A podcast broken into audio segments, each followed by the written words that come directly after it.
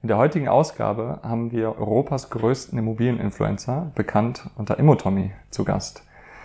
In dieser Ausgabe wirst du erfahren, ob aktuell Immobilieninvestments sich noch lohnen und wenn du jetzt deine Immobilie verkaufen musst oder möchtest, was sind da die besten Tipps, die du bekommen kannst?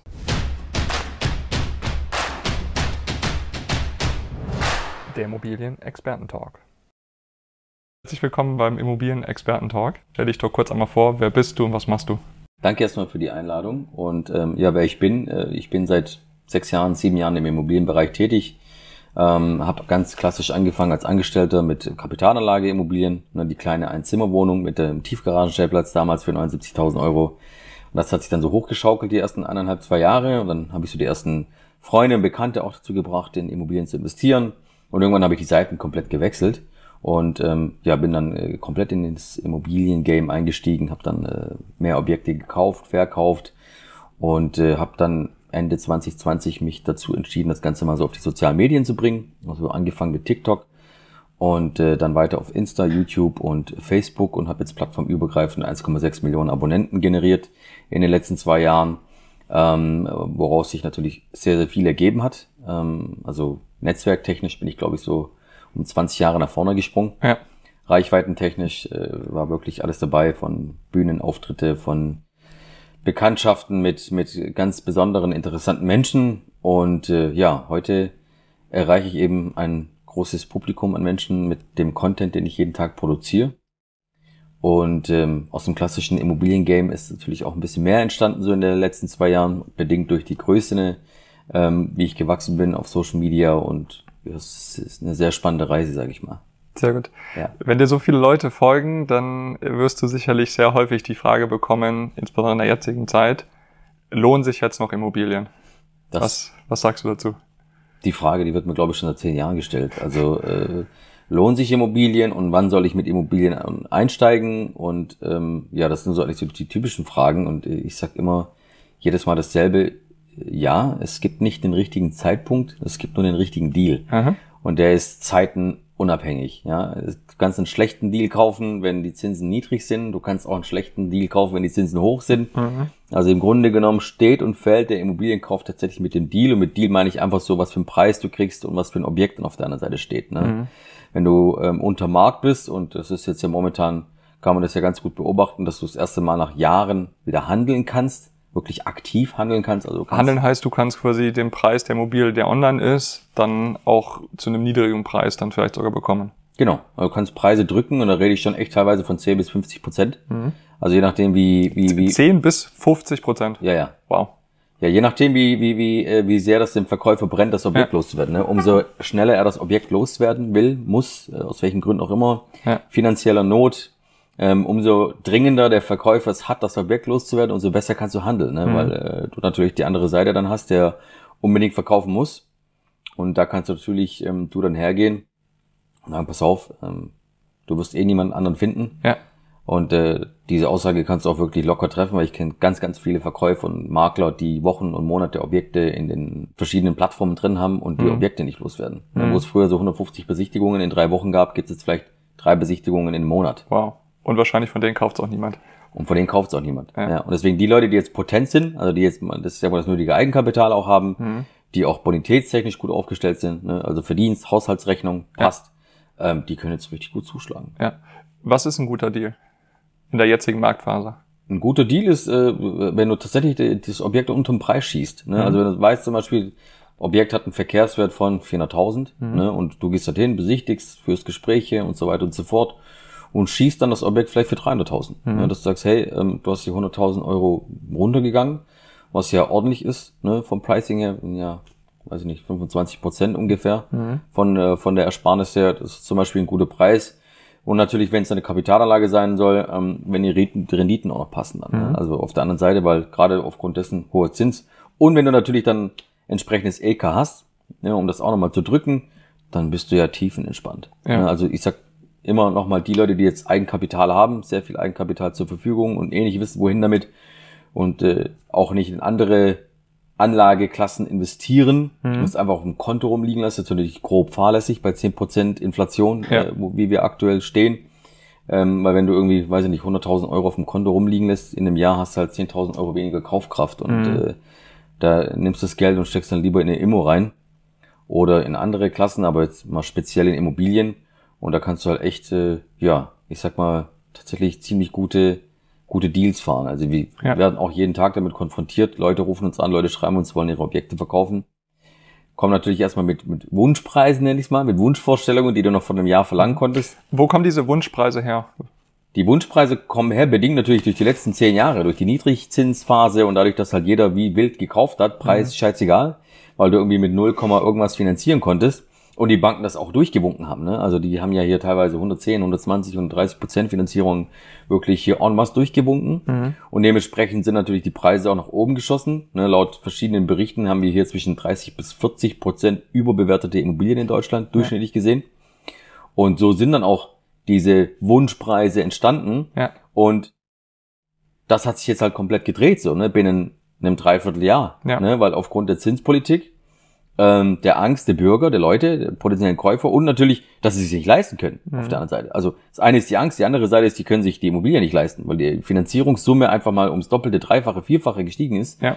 Und ähm, der sich vorher eine Immobilie leisten konnte noch, geht gar nicht mehr. Ja. Und dementsprechend hast du halt weniger Nachfrage und die Verkäufer müssen aber noch irgendwie aus ihrem, aus ihrem Traumdasein, glaube ich, wachgerüttelt werden, weil die alle noch Ah, hey, die Zeiten sind vorbei. ja, die wollen halt natürlich, ja, guck mal, jetzt ehrlich gesagt, ne, die meisten, die jetzt halt verkaufen, die haben, wenn es eine Kapitalanlage ist, die haben das Objekt ja schon mindestens zehn Jahre in der Hand. Ja. ja, jetzt mal Butter bei die Fische, also die letzten zehn Jahre, egal wie du es jetzt verkaufst, ja, wirst du Gewinn damit fahren. Ja. Die wollen aber natürlich nicht 100.000 Gewinn machen, die würden gerne 300.000 Gewinn machen. Ja. Dann sage ich, da musst du halt einmal realistisch bleiben, Freund, ne? Ja. Also da musst du halt mit 100.000 zufrieden sein und eben kriegst du halt jetzt keine 300k, Ja. ähm, aber dann kriegst du ja das Objekt weg. Mhm. Aber das viel größere Problem, was ich auch teilweise sehe, ich mache ja jedes Wochenende auf Instagram so Frage-Antworten-Sessions. Mhm. Viele kommen und sagen, ja, ich will verkaufen.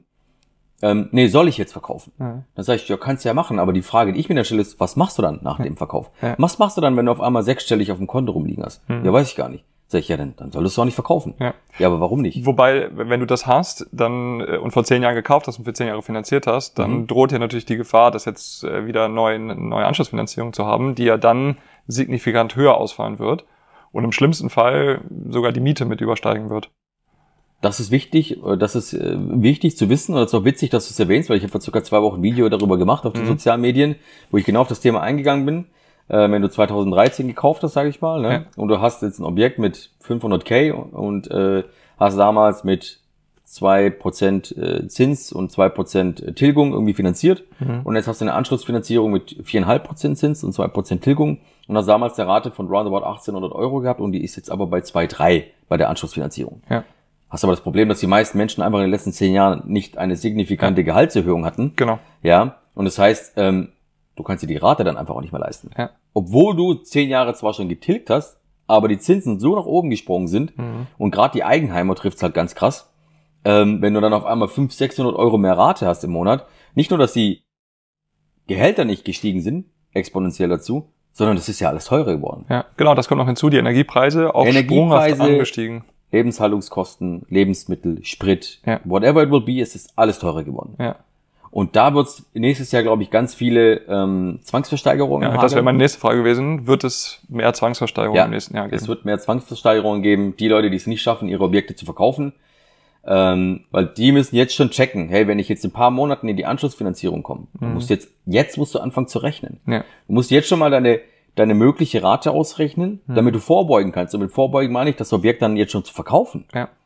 Und dann natürlich auch gucken, dass du es halt wegkriegst. Ja, also raus aus dieser Bubble, aus dieser Traumblase. Mhm. Ich hätte aber gern, nein, nimm das, was du kriegen kannst. Mhm. Das ist doch besser, wie dass du in die Zwangsversteigerung kommst. Ja, und dann irgendwie äh, äh, hier schlechte Schufa und alles und dir komplett deine ganze Bonität verhaust. Ja, das heißt, wenn du heute Immobilie hast und die Zinsbindungsfrist läuft morgen, übermorgen in zwei Monaten aus, welche zwei Fragen musst du dir stellen? Also einmal, wie würde eine Anschlussfinanzierung aussehen? Und die zweite Frage ist, was kriegst du heute?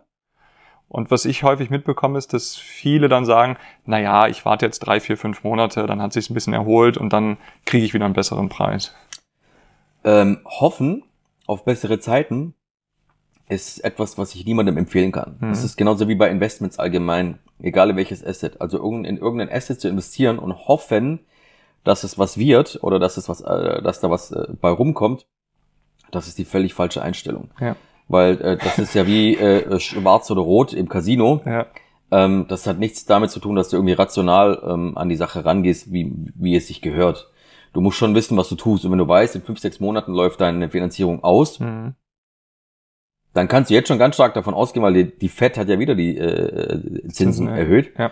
Ähm, die wird nicht, also die Zinsen werden nicht runtergehen. Und das Ja. beruhigt sich auch nicht in drei bis fünf Monaten. Ja. Im Gegenteil. Ich sehe uns eher bei fünf Prozent Zinsen. Mhm. Das heißt, die, deine Antwort wäre darauf, also warte lieber nicht, weil in drei Monaten wird es noch schlechter aussehen. Jetzt handeln. Alles, was du nicht jetzt machst, ist grob fahrlässig. Ja. Also dir selbst gegenüber. Ne? Also du wirst so in Stress kommen, äh, dass jetzt hast du vielleicht Zeit, wenn du noch ein paar Monate hast, ja, zu sagen, hey, kann ich mir die Anschlussfinanzierung leisten oder kann ich es mir nicht leisten? Wenn ich sie mir nicht leisten kann, was muss ich jetzt tun? Mhm. Also musst du jetzt ins Handeln kommen. Ja. Das ist ganz einfach. Und wenn du, wenn du dann irgendwie sitzt und wartest und dann auf einmal kannst du es dir nicht leisten und dann sitzt du dann bei der Bank im Finanzierungsgespräch und siehst dann, oh, geht Teuer. ja gar nicht.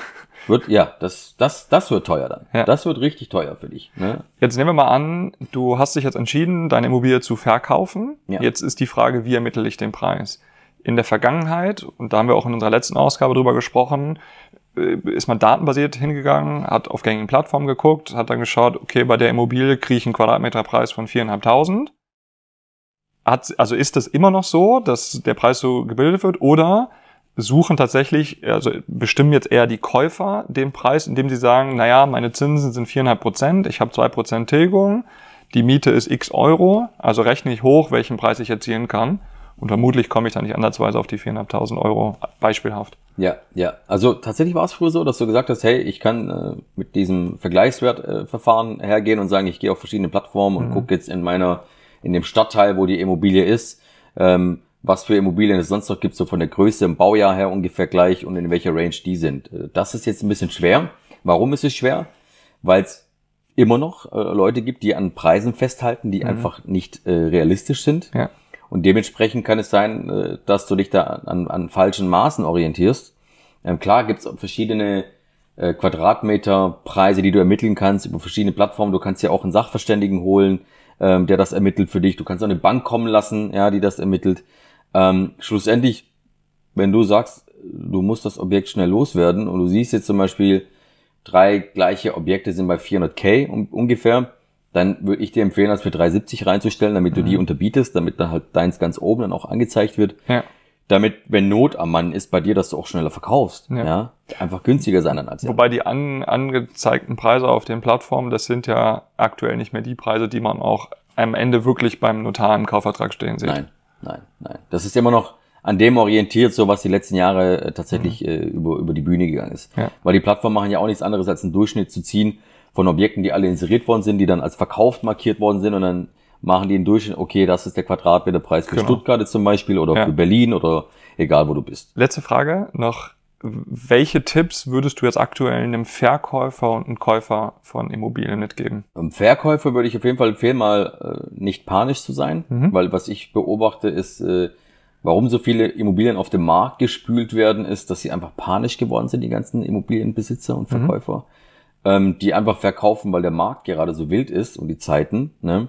Und ich dann aber sage, hey, wenn du keinen wirklichen Grund hast zu verkaufen, warum verkaufst du denn dann? Ja. Ja, also ich habe eher das Gefühl momentan so, oh Gott, ich will verkaufen, ich will das loswerden, ich will keine Immobilien mehr haben, äh, was eben dazu führt, dass eben der Markt ja jetzt gerade regelrecht überspült wird mit Objekten. Wenn ich aber dann ins Gespräch gehe, dann du siehst keinen wirklichen Grund. Es sind eigentlich eher so die Umstände, die Medien oder diese Panik, die von allen Seiten erzeugt wird, warum die Menschen jetzt irgendwie massiv verkaufen. Und da sage ich, ruhig bleiben, abwarten, Tee trinken, schauen, was passiert. Weil wir hatten ja, ähm, wenn man mal so historisch gesehen zurückgeht, immer Ja. wieder Krisen. Ähm, es ist ja nicht die erste Krise. Natürlich für Menschen jetzt in unserem Alter vielleicht die erste Krise, die wir in unserem Leben erleben. Mhm. Ne, aber wenn man das einfach historisch rückblickend betrachtet, nach jeder Krise hat sich die Wirtschaft erholt. Und deswegen sollte man ein bisschen ähm, Ruhe bewahren, weniger Bildzeitung lesen. Ich glaube, das ist mir somit der beste Tipp, ja. Ja. weniger, weniger Bildzeitung vielleicht lesen und sich dann von irgendwelchen äh, Headlines ähm, ähm, beeindrucken lassen. Und äh, auf Käuferseite natürlich, ja, was ich da für Tipps geben kann, ist natürlich, du kannst halt jetzt viele Schnäppchen machen. Ne? Mhm. Also du kannst jetzt auf Schnäppchenjagd gehen. Du kannst jetzt natürlich Immobilien dir ziehen von Pricings her und ich sag mal, die Gewinner werden halt sein, wie schon vorhin erwähnt, die halt Eigenkapital haben, mhm. ne, die dann auch eine gewisse Bonität vorweisen können und dann sagen können, hey, buff, ähm, ich habe gesehen, dein Objekt ist jetzt hier schon seit mehreren Monaten drin. Wie sieht's aus? Wie dringend hast du es, das loszuwerden? Und dann halt zu sagen, hey, das ist der Preis. Bitteschön, willst du oder willst du nicht? Ja.